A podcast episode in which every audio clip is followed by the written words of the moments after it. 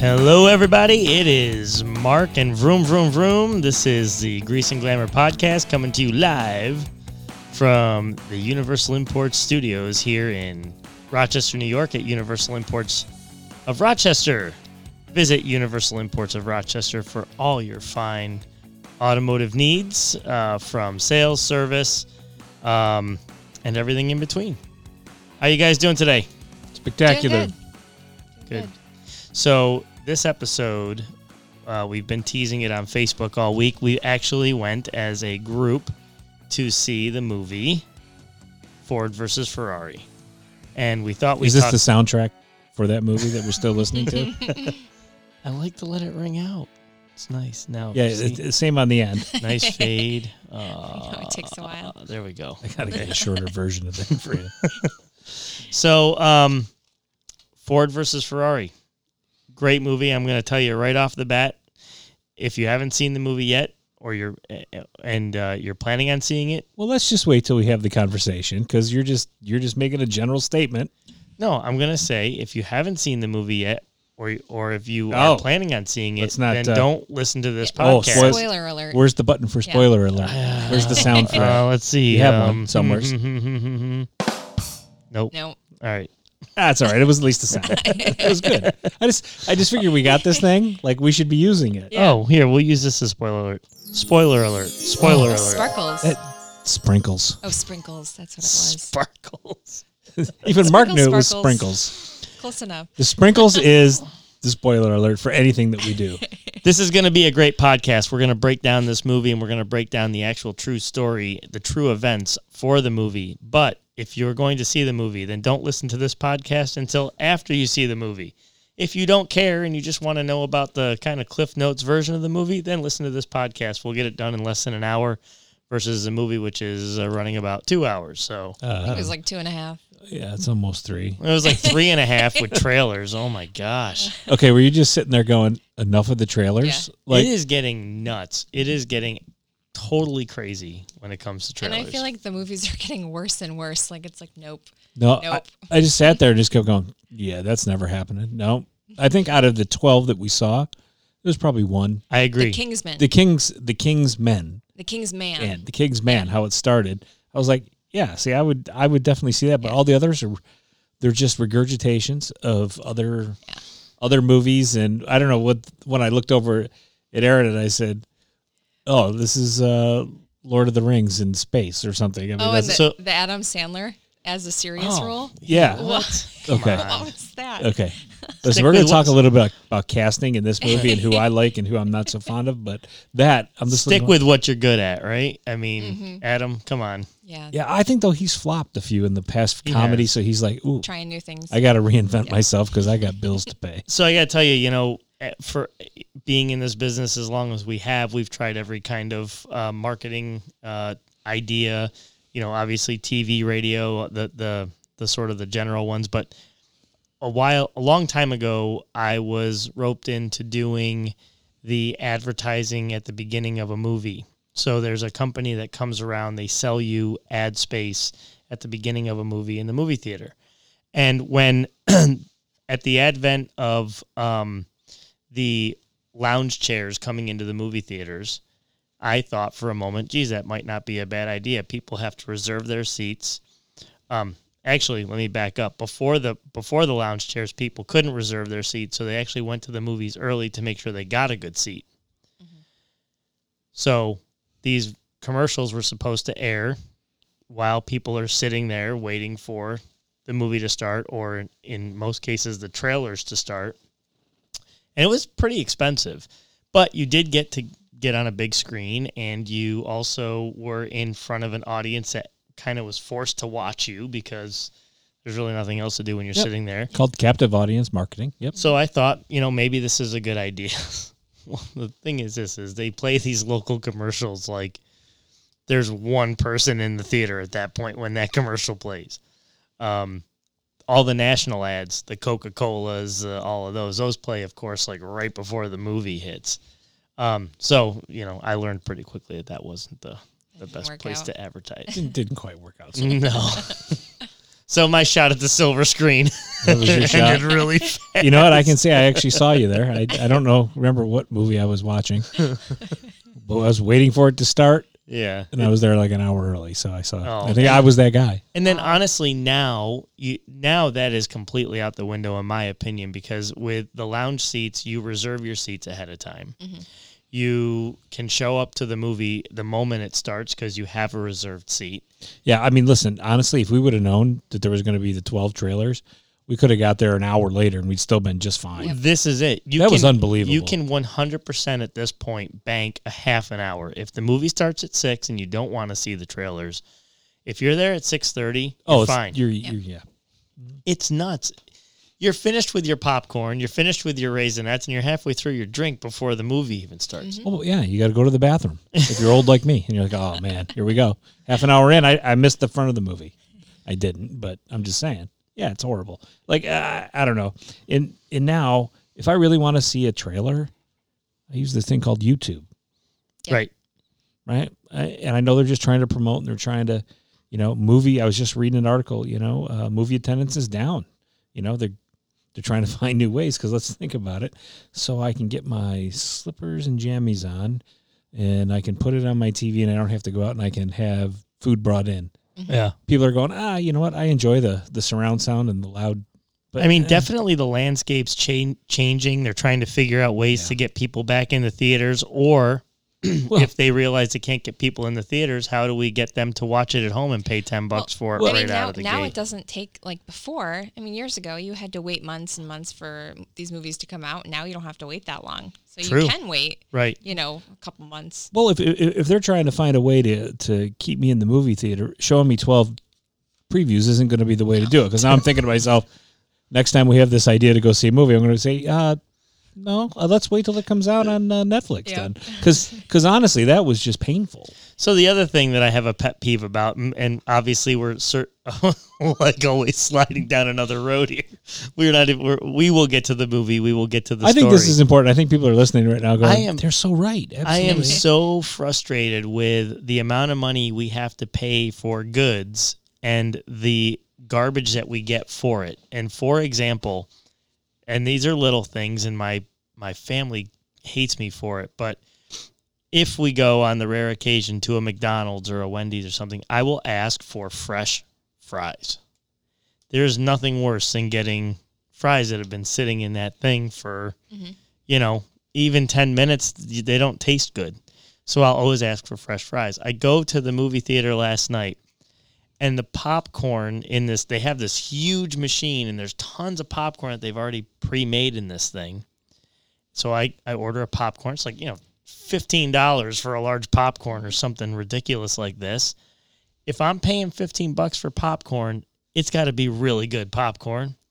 He starts shoveling from the bottom. It's all these like little kernels. Oh no. So I'm like, hey man, do you mind like uh, scooping from the top? And you know, my kids are rolling their eyes like, oh, jeez. I'm sorry, but if I'm paying that much money for popcorn, at least give me whole kernels of popcorn, please. and I don't know, man. Five dollars and fifty cents for some peanut M and M's. I'm like, I couldn't even eat them all, but I mean, it wasn't like a thousand of them. Yeah. Yeah, no. Listen, I, I, I, I'm glad we went. It's nice to have an experience every now and then, but I can only tell you, I went. Yeah, that's why I don't like going. I mean, really, that's what made me think of it. It's like, yeah, I'm good. It's expensive, and now they also get you going when uh, you have to reserve the seats. Most people reserve them online, and then you have to pay a surcharge online for the tickets. So now you're easily paying 13 dollars 14 dollars a ticket. Now, I'm not going to say what theater we went to, but those reclining seats were not comfortable Oh, at all. those Were not. those were like I they they they felt like I was in a elementary school chair or something for three hours. I was like, oh my my leg, literally, I'm like twisting it, going, oh no, I'm getting some type of weird cramp. Like I, I'm gonna scream in a minute, you know, like a 12 year old schoolgirl because this hurt. I'm like, what is the matter with the seat? Because when I go to the other theater and I sit in those. I instantly fall asleep. I mean, it's like, oh, this is great. I'm just Those picturing Jamie screaming like a 12 year old schoolgirl. I know it's hard for you to imagine, but it actually does happen when I get those cramps or anything. But it was, I, I just didn't think they were. I mean, did you think they were comfortable? It, it's like they didn't recline all the way up. It's like they, were halfway. They reclined weird. yeah. yeah, Yeah. No, yeah, I agree. yeah. No, so we're not going to mention the name of these theaters because you know. Yeah. But I'm just saying, not all theaters are created equal. Mm-hmm. True. True that. So we went to see Ford versus Ferrari. I had this aha moment uh, about a week ago where I'm like, you know, we're always thinking about new uh, topics to bring to the podcast. We have some really great ones coming up. I'm so super excited for some of the guests that we have coming, but don't I don't really want to make any announcements just yet. I want to make sure it all comes through. Yep. But if it does, it's going to put us into a whole new playing field, I think. Anyway, um, Ford versus Ferrari. This is a great story that a lot of people don't know because if you're not into auto racing, especially circa 1960s, you may not know this story, but so many origins of things that we all know about cars and the names associated with certain cars all sort of happen around this story. So there's some really great characters in the story, all true. The the movie, it seems based on what I've researched and based on what I knew going into this, seems pretty true, although I think they've embellished a couple parts of it obviously to make it more cinematic. Um but this is basically a movie that centers around a relationship between Enzo Ferrari and Henry Ford II and a Or the lack of. or the lack of Hence And- versus. and I'm gonna and before we go any further, I'm gonna say again, spoiler alert, we're gonna talk about the movie, we're gonna talk about what happens in the movie. So if you are going to see it and you don't want to know it, Pause this. pause this, come back to it after the movie. It'll probably be more enjoyable because you'll have your own thoughts that um, you can say out loud to yourself in your car as you're listening to us. but it's a it's a story about the the deal that Enzo Ferrari and Henry Ford II were in the works of making to for Ford to purchase Ferrari. And the deal went south and Henry Ford II, also known as the Deuce, he uh, was very frustrated, very upset, and it, he made it pretty much his life's mission to beat Ferrari at the 24 hour of Le Mans race in France. Which, if you don't know, it's 24 hours. it's 24 hours. 24 hours, and it's not always the same driver. No, it's like they rotate like I think every it might be 4 hours Every- or something four like hours. that. There's Yeah. always a main driver, right. Yep. which I didn't realize. Team I leader. didn't either. I did. I thought when they were saying it, you know, t- 24 hours. I'm 24 like, hours of driving. Oh wow. gosh, Listen. I'm I'm done after three. It's not just driving either. It's driving at speeds. Probably the, the lowest speed you're going is 120. The highest you're going is in 200, 210. at nighttime with no lights. yeah, I mean, maybe they do it now, right. but back then, And we're not talking about a car with heated seats and a heated steering wheel here, you know, and it's raining most of the time. It's uh I mean, they're having to go out and literally show signs of what they wanted. I'm thinking, Right.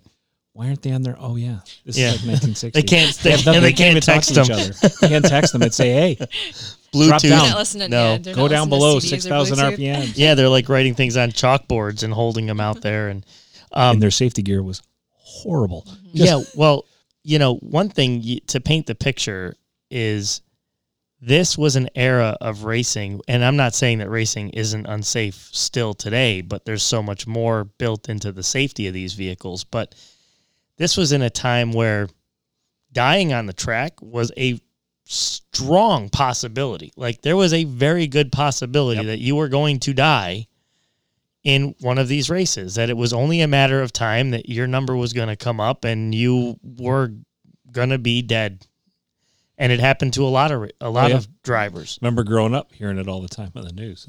yeah it, it, it it's it was commonplace back then and people still get hurt and people still do die auto racing today but not to the extent that they did then. They didn't have the technology we have now. Um so this so when you know that going into it this was a, a war. This was a war that that Ford and Ferrari were fighting and what's it's fascinating on two levels. The the first level is this feud between two car companies. And I should point out that Ford was a giant then, Right. still is. Ferrari was not.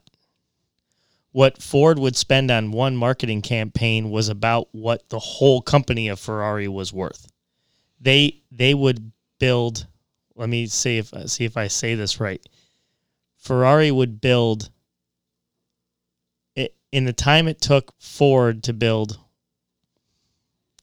a thousand cars is Took the a time it took Ferrari to build one car. Well, because they didn't have the assembly line; it was each individual person. Yeah, assigned yeah, to Yeah, I You mean, that was the different thing they were saying Yeah. that you know this person does the engine, Yep. Yeah. all the engine, and this Right. person does all the electrical. Mm-hmm. And And by the way, there are still vehicles uh, made today, very expensive ones that are handmade. Some Bentleys, some Mercedes Maybachs. I mean, some of these vehicles are still handmade, and hence why they are brand new. You know, five hundred thousand and above in price. But interestingly, this deal that was going to go on between Ford and Ferrari was worth about eighteen million dollars. So eighteen million dollars was the number that Ford was going to buy Ferrari for. 2019, the Ferrari that was winning Le Mans every year was the Ferrari 250, which, funny enough, is valued right now at $18 million just for the car, just for one car. Wow. At that time, they could buy the whole company for that much. Jeez. so, I mean, yeah, I thought that was interesting because I didn't really understand that, Mm-hmm. but I also didn't realize, and I don't know if we're going too far, too fast, that when that deal did not work, who was the deal with? Was it uh, Fiat. Fiat? But I, Yeah. but it was it was that it was never going to happen. It was only where Fiat was just trying to, or I'm sorry, Ferrari was just trying to get a little bit more Get a little of more. Fiat. Yeah, right. Well, one thing, Ja- you know, one thing Jamie brought up is that the in the movie, the way Enzo Ferrari reacts to the deal seems a little bit embellished. I mean, it's possible it could happen. I mean, they are, you know, he could have been an Italian hothead for all Yeah. we know. I just thought it was great cool that Lee collected. Who knows? Iacocca. Yeah, I mean, it was it was great to get the backstory on what, you know, how in he was and what he was doing, and really, it was Lee Iacocca's idea to get Ferrari. That was it, and it, the whole marketing. And it was about a marketing plan that said, "Hey, Lee Iacocca is uh, is in the movie painted as a genius, uh, and I think that in the automotive world, he is still revered Oh, I- as I one of so. the titans of. Mm-hmm. because he was thinking automotive. differently. I mean, his whole point was, "Hey, listen, we have to we have to think like Ferrari," and you know, mm-hmm. and Ford was like, "No, no, we don't. Look at what there's no. Let's see, it's all about racing and people." I mean, that's that's what people were into. People at that time they wanted to be associated with these, you know, this racing thing and mm-hmm. and not ugly cars that they were building, which they talk about in there. Like, hey, we got to have something to compete. Well, Right. So I thought it was genius to to even think about getting Ferrari, but then also not only to then at the end say, hmm, I think we'll just do one better. Well, we won't do that, and we'll just beat them. it you know for uh, the way ford looked at it uh, was that and this is another interesting thing there's a lot of layers to this story and hence to the movie and that is that if you look at the two companies which were very different ferrari was all about racing all enzo ferrari cared about was building the ultimate sports car building the ultimate race car i should say they built sport cars to fund their love for building race cars. So they needed to build sports cars and sell them to the public in order to fund their passion for racing and their and the the R&D for becoming the better c- continually being the better race car. Ford on the other hand, they were all about selling commercial ve- they wanted to sell passenger cars. As soon as they- somebody got old enough to drive, when they wanted to sell them a car. Mm-hmm. Yeah, so so it's a they're they were the they were coming at this completely opposite ways. Ford wanted to race to market their passenger cars, and Ferrari wanted to build passenger cars to fund their racing. It was uh, very opposite, Opposite. reasons. Um, you know, and Henry Ford II in this movie is really scary. I mean, I would have been petrified to work for this man. He seemed Yeah, I think the depiction of him was again like what I thought. You know, probably a little over the top. I mean, I'm sure it's probably pretty, pretty close. But at some moments there was just a little bit of the over the top thing, and I was just like, it was just like the him yelling at the factory workers. I mean, that was like you know, for, Ye- for yeah, or- production purposes. Or when he's talking to uh, Matt Damon's character, he's he, he won't let him sit across from him, makes him sit, and he looks Oh. straight out, and he has to talk to him sideways. I mean, it's like, Right. oh, Yeah. that's uh, maybe that's a true depiction. Maybe that's what it was. I was just kind of like, uh, I don't know. I think he did have a, a reputation for being kind of like that, uh, like a really to the point, very sort of stern uh, thing. But what fueled him the most, at least in the movie, whether this was said in act- in the actual true story, but Enzo Ferrari said, "You're not Henry Ford. You're Henry Ford the second. Don't forget." and he said some other choice things Yeah. about him Yeah. and his workers and their mothers, by the way. um, again, real or not, it's my issue. One of the issues with me in, in movies like this is is that real or is it over the top? Just almost type character, you know, character building. So they're trying to create these over the top uh, caricatures of these of, of these people. So yeah, I you know, listen for me. I think I probably would have been more entertained truly with just the actual documentary on how what it was. Yeah, so mm-hmm. there's a part of this story that was not told in the movie, but it's important to note and kind of how this sort of built up. Back before this, so even I think maybe even going into the 40s or into the 50s, the three American car companies, GM, Chrysler, and Ford, all had made a pact not to build race cars. They had all made that decision unanimously that we were not going to build race cars. I don't know why they made that pact, but that pact was there.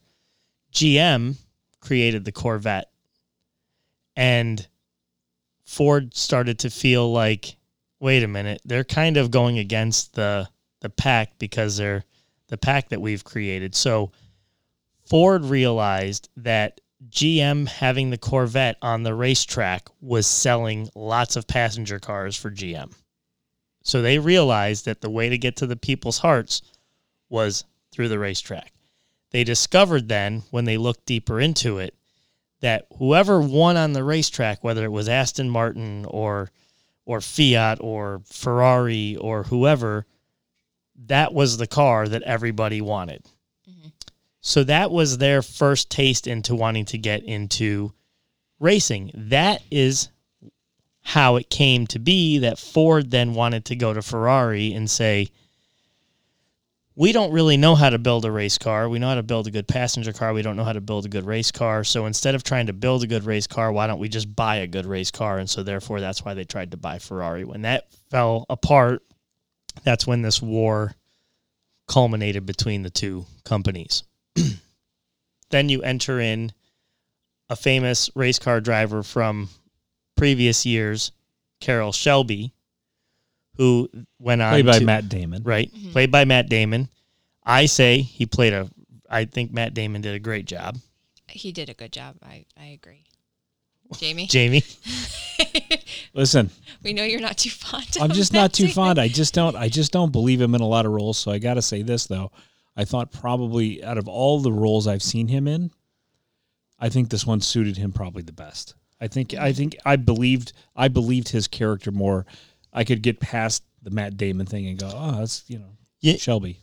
So- you know if you watch footage of Carroll Shelby, and you look at how Matt portrayed him, you would uh, Pretty close. yeah, good job. They made him look younger than I think he was actually at that time. Well, I, th- I well they did it with both even Yeah. him and um Christian, Christian Bale, Bale. as Ken Miles. yeah yeah because Ken Miles was actually older when he actually won. Yeah. that. And, uh, So, um, so anyway, so Carroll Shelby, he after racing started to build cars, and this is where we get the the Shelby Cobra. The Shelby Cobra Cobra became part of Ford because Ford was lending Carroll Shelby all these spare parts from their factory to build these cars. So he had somewhat of an allegiance to Ford already for these parts that he was using to build his sports cars. We in fact just had a original Shelby Cobra here in our shop, which was pretty cool to look at, especially going to see this movie and knowing we had a And real I've seen one drive up. a real hey, I've one. seen that before. you know, have a real one in our shop versus uh, seeing one on the screen was pretty neat. And and it was the car that Carroll Shelby was actually driving in that movie, which was really neat. Um, so anyway, you know, uh, Ford went to Carroll Shelby and said, "I think that we need you to help us build a race car since this thing with Ferrari went south and." Now it was Henry Ford II's mission to beat Ferrari on the 24 of Le Mans track because that seemed to be the race of the day to to win. yeah, I think it was. They really considered it the premier race Mm-hmm. of you know of the time. I certainly remember hearing about it. Certainly remember seeing it. Back Yeah. then. I don't. I'm you're- was born in the early 70s. You're a little younger. I don't either. You missed that. That was a child, a very small child. But uh, I do definitely remember Le Mans. Uh, yeah, it, and it's still going today. In fact, interestingly enough, the do do either one of you know which car has the most wins at the 24 hours of Le Mans race? I'm going to say Audi.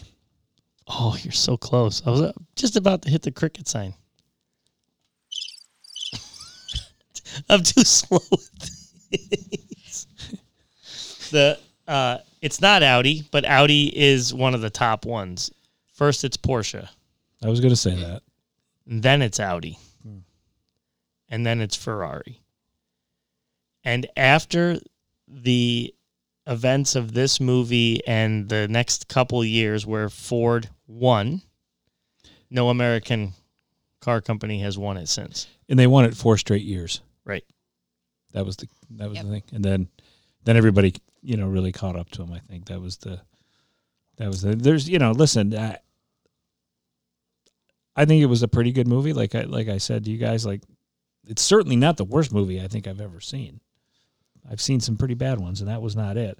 Um, interesting, you know, just just interesting. Definitely some interesting moments in there. Um, you know, Christian Bale. I don't know. What did you guys think?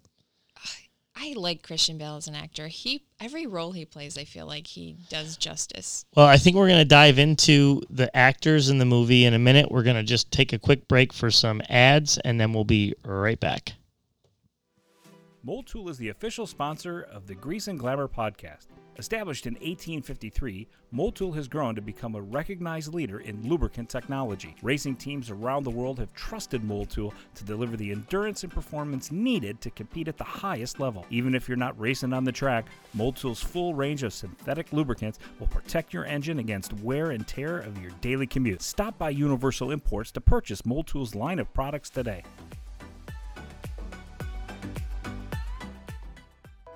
Are you looking to Well, I've been doing business with Mark and my friends at Universal for over 20 years. Great vehicles, fantastic service, and they're always there when I need them. Mark makes the process absolutely seamless. He asks us what we would like in a car, and the next thing you know, he's calling you back and saying, I have found the vehicle you are looking for. We want you to be Universal Imports' next satisfied customer. Visit us at universalimports.com. Car repairs can get expensive. That's why Universal Imports has got you covered with their exclusive Car Care Club. For an annual investment of just $49, you can save hundreds with a free New York State inspection, $10 off oil changes, 10% off labor, $50 off alignments, and so much more. Visit universalimports.com or visit 834 Linden Avenue, right off 441. Let my family take care of your family's automobiles. Visit universalimports.com to join our Car Care Club today. Marsha, Marsha, Marsha. That's that's what I think about every time I hear commercials where they go, Mark, you know, Mark, Mark, Mark. Yeah, I was wondering. we, we heard a few of them in there. Marsha, hope everybody's Marsha, still there. Marsha. so my sister goes, Mark, Mark, Mark. I said, remember the Brady Bunch? Marsha, Marsha, Marsha. Everything was all about Marsha. Where's the mark, mark, mark button? So, um, yeah. So getting back to the the acting. the actual the, the film, the film itself. I, I, so I'm going to tell you right now that um, I think this is going to win. I'm going to predict it right now. It's going to win a lot of Oscars. It's going to win Best Supporting Actor, I think, for Christian Bale, and I think it's going to win Best Actor for Matt Damon, and I think it's going to win Best Picture. I'm not It's there. those. I mean, I'm I'm not there. It's kind of a it's kind of an art film, but it's not. Um, Well, the the part where I really think it's art, and I, I the ambiance. I was talking to Jamie about this earlier. It looked really good on the screen, but there's a point where Ken Miles, which is Christian Bale's character, uh, is working on the cars in the hangar with like all the lights off, and just like this like little yeah. mood Oh, lighting oh, from the radio yeah, or something. In watching this plane go by, and then I'm like, oh, so he's getting inspiration. He's going to figure out a design from that. There was nothing to that in There's- the movie. No, There- but- it was just left as a, uh, here's a plane. I'm just thinking- this random plane that I'm going to watch go by. Who I think there's too many problems like that in the Who movie. is working? Who's Yeah. working on the car in the Yeah. dark? I mean, Exactly. nobody does I think that. there's just way too many of that for that to be an Oscar nominated movie. Only because there's just like, listen, there, there's a scene in there where he, his wife all of a sudden becomes the race car driver and he's driving the you know the family station wagon like you know like Hades through you know, uh, and it really had no point in the movie. I would say Yeah. you. I would agree with you on that one. That There's- that part was unnerving and didn't need to be there. it Yeah. didn't. you know, and, and I like Christian Bale. I I like him and everything. And this one, you know, again, is it him or is it the director or, or the the vision of this thing? But there was many moments where his accent, and I know he's British, it Yeah. was it was so Cockney that it was hard to actually understand. It was sounded m- muffled at times. I, I or could have been that theater? good- I don't know. I can do a good Cockney accent. let's not. Let's let's spare our. I'm doing it anyway. The water in Gibraltar don't taste like water. the rain in Spain is. I am mainly in apologizing to any of our in the plane. listeners from across the pond. Well, I'm not making fun. That's just my impression That's of your Cockney. and that's all. why I'm apologizing. I'm really apologizing for you, since you won't actually apologize yourself. I'm sorry. It was my attempt at humor. But usually, usually those like kind of weird art movies like are always nominated and always win. So I don't know if this one would. I- well, it listen- would probably be nominated. I don't know if they'd Yeah, win. this is all about opinion, and for me, from a film, television, and film background, I look at that and go, "Would I vote for that ever?" And I no. Now it doesn't say it's a it's a bad movie. I just look at it and go, shallow at some points, a little over the top. You didn't really get some tre- some of the areas that I wish they would have got into more. Um, they just didn't, you know. It, and it was also too long. It was just way too long. It was because again, too. There's only so much you can show, you know, um, in, in in a race movie, other than the outside of the car, somebody in in the driver's seat, pedals moving, hands shifting, and then you just see that Yeah, for so get many that hours. On every you get that on every race car movie. You go into a race car movie knowing you're seeing you're going to see a lot of feet hitting pedals and and shifting and See, that kind of thing. You know, And, and I look at that and say, listen, be creative and, and let's find other stories within the story to tell, so that way we're not visually stunted. Is what I kept. So, I kept uh, going to. This is Waterworld. a couple things that were were hitting home for me, I guess, and maybe one of the reasons I liked it so much is when my uncle came here from Germany. Um, he uh, was a Porsche technician, a very good Porsche technician, very highly revered, and he reminded me so much of that Christian Bale character. He was kind of a he wasn't super easy to get along with. He didn't he wasn't he didn't have any he lacked the social skills, if you will.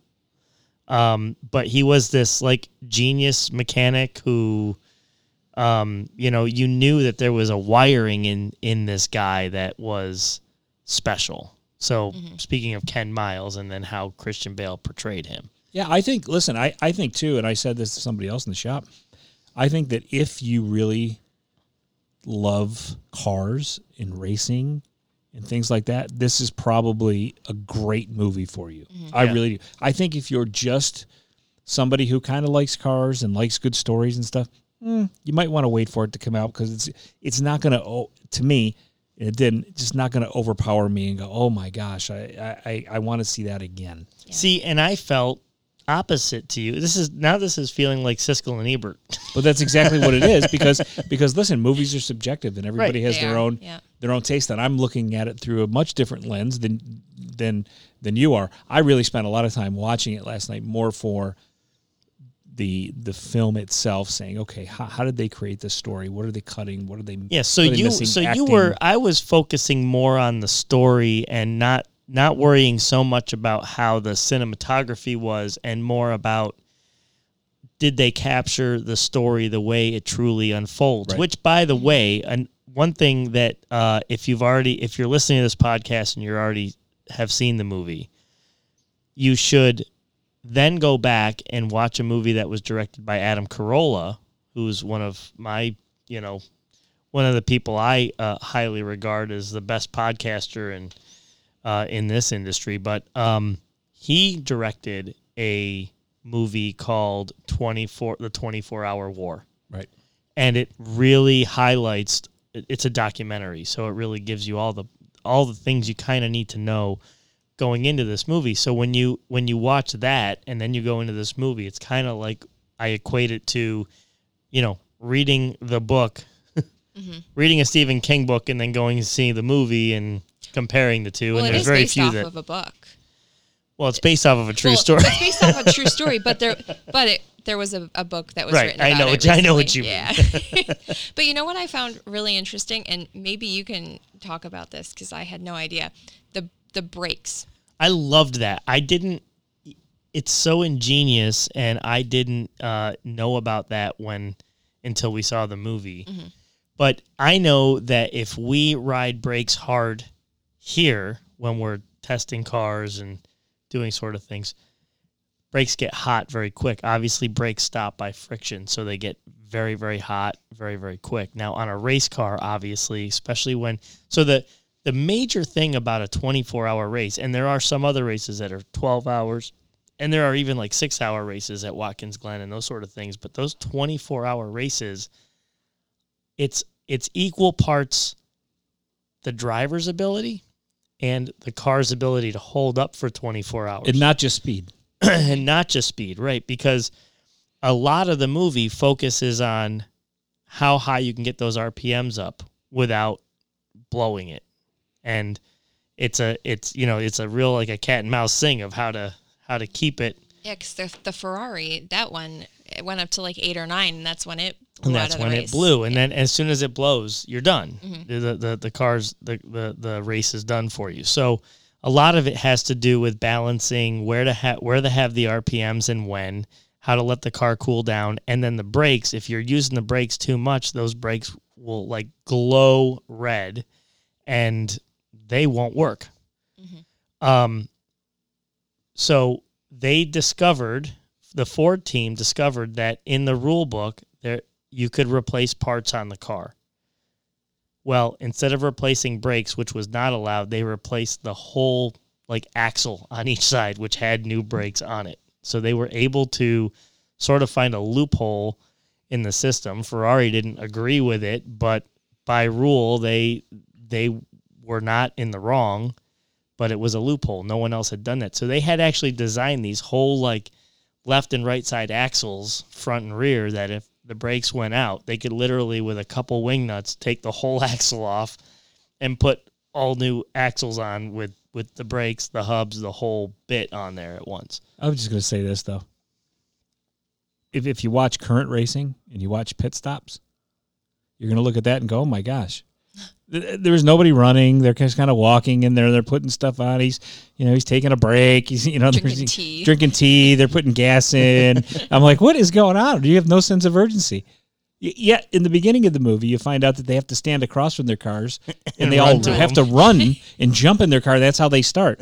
But yet during the pit stop, they're like, "Yeah, hey, what's going on, man? Good to see you." So- maybe because it was 24 hours, they didn't care. I'll tell you that my favorite part of the movie, uh, what I what I thought was maybe the um, I I tell me if I'm wrong, Jamie. Would this be the crescendo or the the uh, the climax of the movie?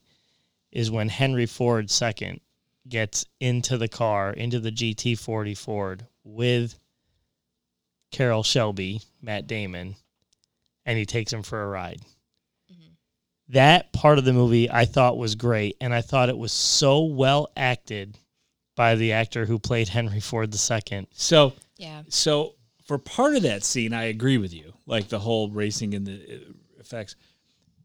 but the whole crying part at the end was just way over the top, and I was just like, mm, you could have just had it. him like putting his hand. And it would have been just as powerful. It was just, I just don't think he did the crying thing very good. No, see, So I loved where- it because what it did is it showed this man of power who always is in control of everything, wound up getting himself into something that he thought he knew but didn't, felt it, and it was one of those s- spiritual moments where he thought back, going, Man, I wish my father could have seen this. See, I, I think you got to like cars for, for that to, to mean anything because I'm like really looking at it going, oh man, stop. Uh, It was way too long. It was just, again, it added, it added to me way too long. So I understand the, sen- you know, the, the, sentimental, Sentimental, the yeah. sentimental part of that. I just looked at it from an acting standpoint and went, wow, we could have just done so much with a lot less. And I there. thought I thought that it was perfectly played. I thought that scene was perfectly played. Which fact checked, it didn't happen. so again, What? Yeah. yeah, no. I fact checked a couple of things. Yeah. It didn't Uh-huh. happen. Oh, well, It didn't But- happen. man, No. listen, fake news. Yeah. All right. Well, you know what? I'll just uh, Jeez, sit back. thanks for being a Debbie Downer there, Aaron. Sorry. Thank you, Aaron, for helping I'm me. neutral right now. Yeah. Listen, it's it, I, I'm just saying from a filmmaker standpoint, I get what they're trying to do. It was just over the top. So you know, I guess when you go see it, you get to pick and choose if you like it or not. But I'm just telling you, I think you're going to watch him crying, and you're going to be with me on this and go, yeah, that's a little much. Well, the go ahead. Oh, I was just gonna say, you know what? I didn't know the story of Ken Miles, and it just, I mean, I cried a little bit at the end. I'm not gonna lie, but it just, it really just tugged at you, like when he didn't, he didn't win, and it was like, oh man. And then See, I At the I end- thought that was a great. Like I wasn't ready for that. I thought, man, of course he's going to win, yeah, Yeah. and they did. But Well, see, so that's the that's kind of the rub of this whole thing, and it's another layer of why this story is so interesting. So now Ford gets what they want. They they now have a car that's going to beat Ferrari. It's a lock at this point because the Ferrari gets blown out by going too too fast, uh, too many RPMs, blows out. Ken Miles is a lock for a win. He's got his other two Fords way behind him, which are run by Chris Amon and Bruce McLaren. Bruce McLaren later to, to come into the McLaren car fame. Yep. One of the executives, I don't know his name. I'm not sure if he's even a real character. A Leo real Beebe, okay. So he's a real person. so Leo Beebe, he had it out for Ken Miles. He he didn't like the guy. I don't know what really. They didn't really get into why he had such a problem with him. He wasn't such a mean guy. Okay, well, Looking into it, but I I, mean, his I just gotta- character had to yeah, kind of yeah. be that. but his family's probably like, whoa, wait a second. Yeah. yeah, this is ridiculous. why are we villainising? Yeah, we're so villainizing. But again, this is my problem with the movie. So without even it's a knowing any of this, yeah, well, it- yeah, but if you want to see, that's why I said see the documentary because it, it'll be much better for you. You'll understand what the real thing is. What is this was just a lot of fictionalized, over the top play for me from the actors to the to the visual. I'm gonna yeah, that's So the real, the so the real story then, with, and I'll take the fluff of the movie out of it, was that Ford wanted all three Ford GT40s that were running in that race to fin- come across the finish line together as a as a marketing, uh, as a publicity stunt. oh, and it was kind of a little bit of a thing to Ferrari as well. It- yeah, right. Not, so not only so when they lined that up, unfortunately, due to a technicality, even though Ken Miles was clearly going to be the winner because he slowed up in order to allow that to happen, it wound up that Bruce McLaren won because when they started the race, Bruce McLaren's car was 24 feet behind Ken Miles. So therefore, even if they came in nose and nose, Bruce McLaren would be the winner because he had a 24 uh, because Ken Miles had a 24 mile head 24 foot head start. He traveled further. Right. did So- he ever actually win any of the races?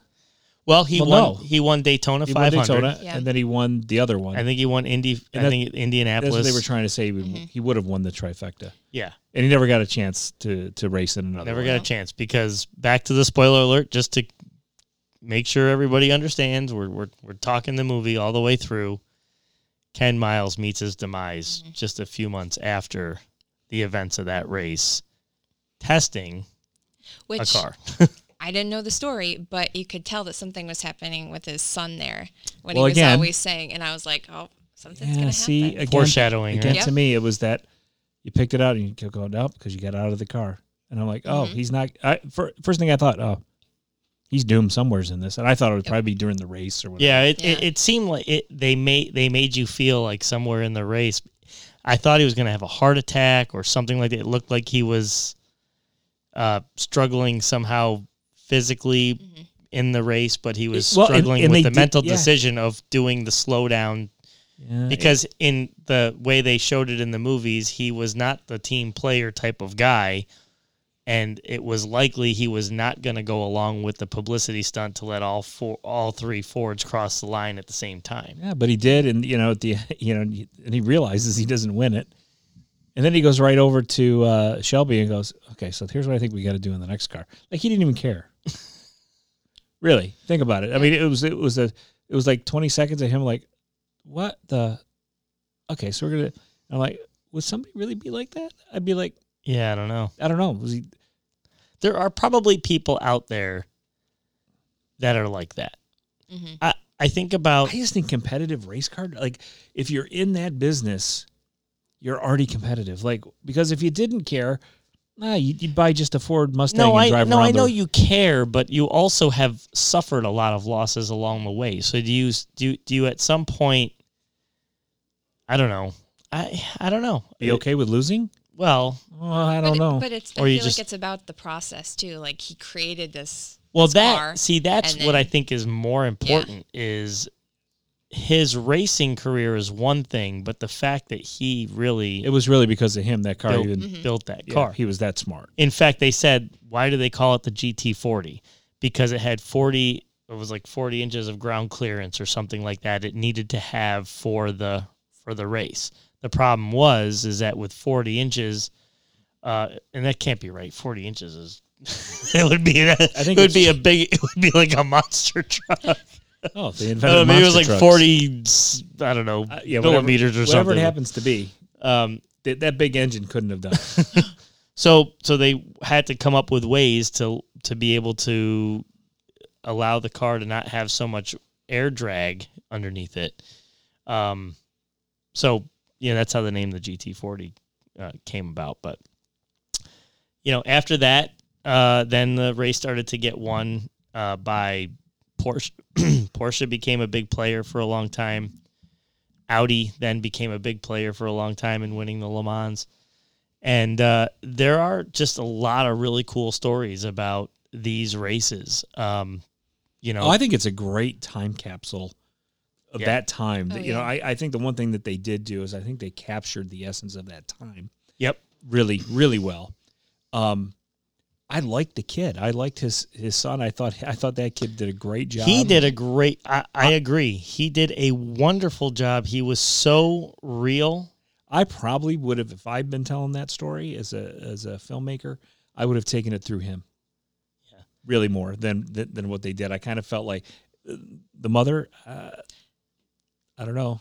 I feel like she was just there to kind of. Play She was like there to a be the mom. Yeah, intermediary. she was there to play the Yeah. mom. Yeah, I mean, she had her role and it was small, but um, the the kid played a great part. And with kids, you know, it's so That's the hit hardest. and miss. You yeah, know? they always say in the business, don't work with kids or animals. yeah. Yeah, I've done both, and Uh, it's it's not necessarily true. Sometimes you get great performances. Yeah. I, I and I will say I think he did.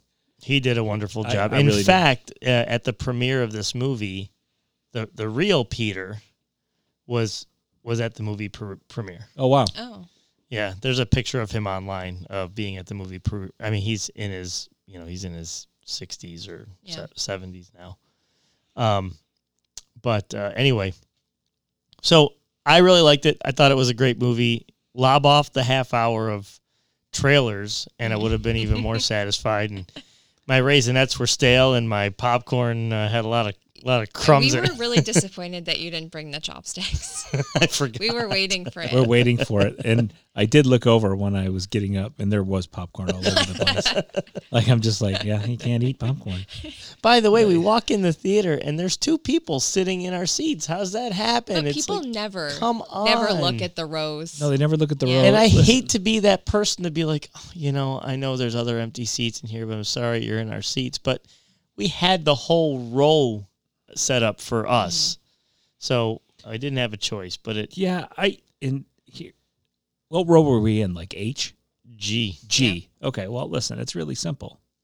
Yeah. You either go up or you go down, and that's your aisle. If it says it right on your ticket, I know. It's I think like, what happens is they look, on, they got in there, they're like, ah, yeah, don't- looks look, good. nobody's sitting in the back. no, it's reserved seating. Get out. I wish I, I would. Hey, you were nice about it. I would have said, hey, what's going on over there? Did we fail? Oh, did yeah, we you fail know- preschool?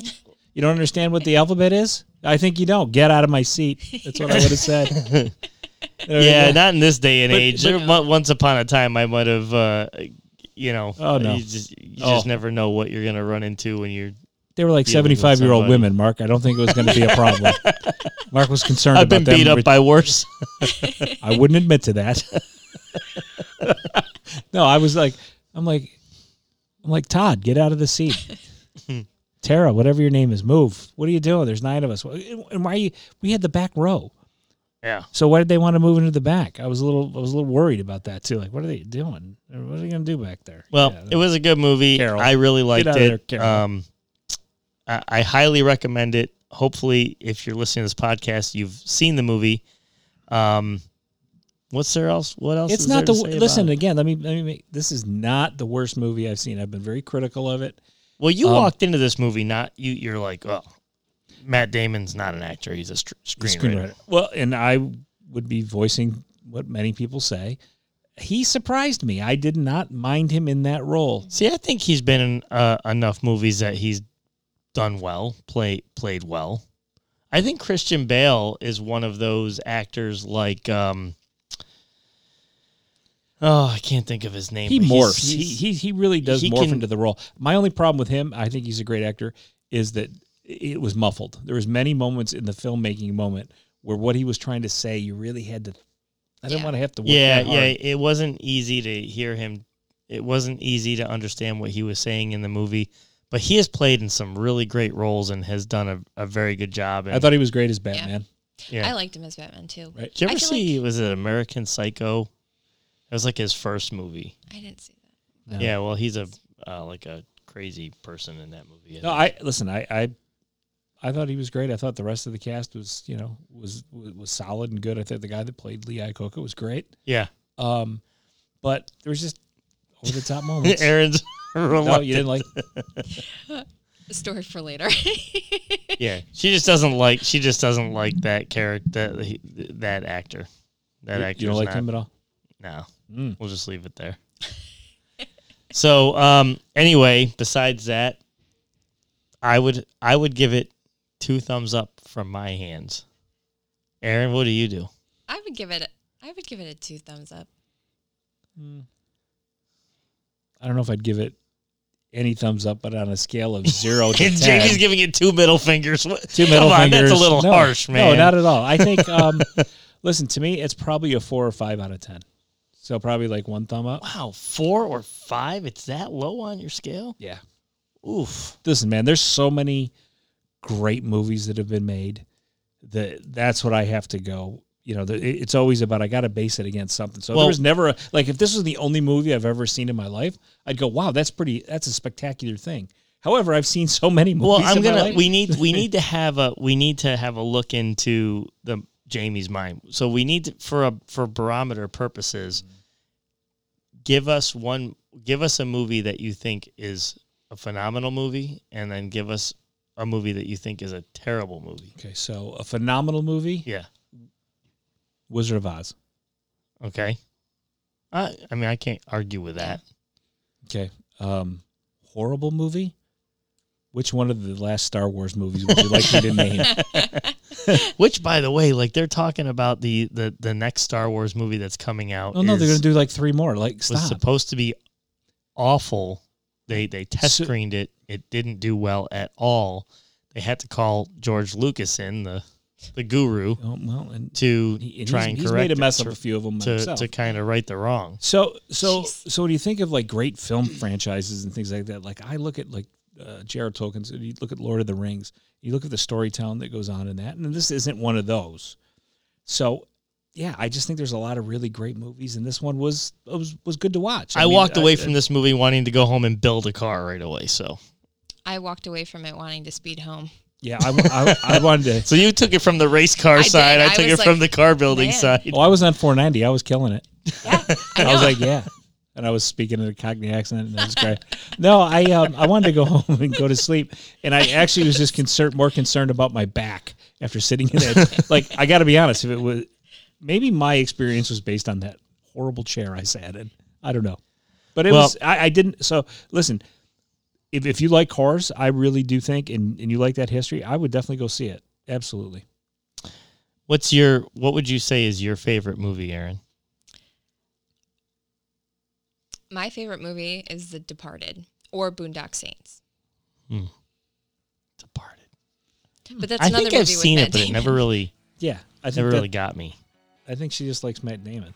No, Oh, he's in that, right? I just like those. so is Mark Wahlberg, right? I do like Mark Wahlberg. I do like. And him. and there's another guy that I'm thinking Every woman likes Mark Wahlberg Marky Mark and the because Funky Bunch. Yep. 50 years ago he did a Calvin Klein commercial. Yeah. Um, yeah. I kind of put him in the same as with Matt Damon. I just don't. He's not believable to me in characters. So my favorite movie is Vacation with Chevy Chase. So I may so there not you go. So there's what he is. He's he's put he's pitching this up against. So yeah, compared to that movie, this is probably an Academy Award winner. Mark, you're probably right. No, I mean like you know I think I think Rain Man was a great movie. Yeah, Fantastic. Yeah.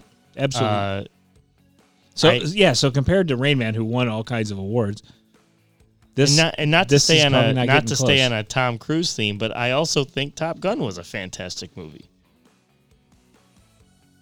I think it was a good movie. Where's the crickets? I think it was a good movie. Again, Tom Cruise, one of those other. We keep going into these No. actors who I'm thinking, So I I won't tell you a go to I have, and that is if you oh, the music's almost over.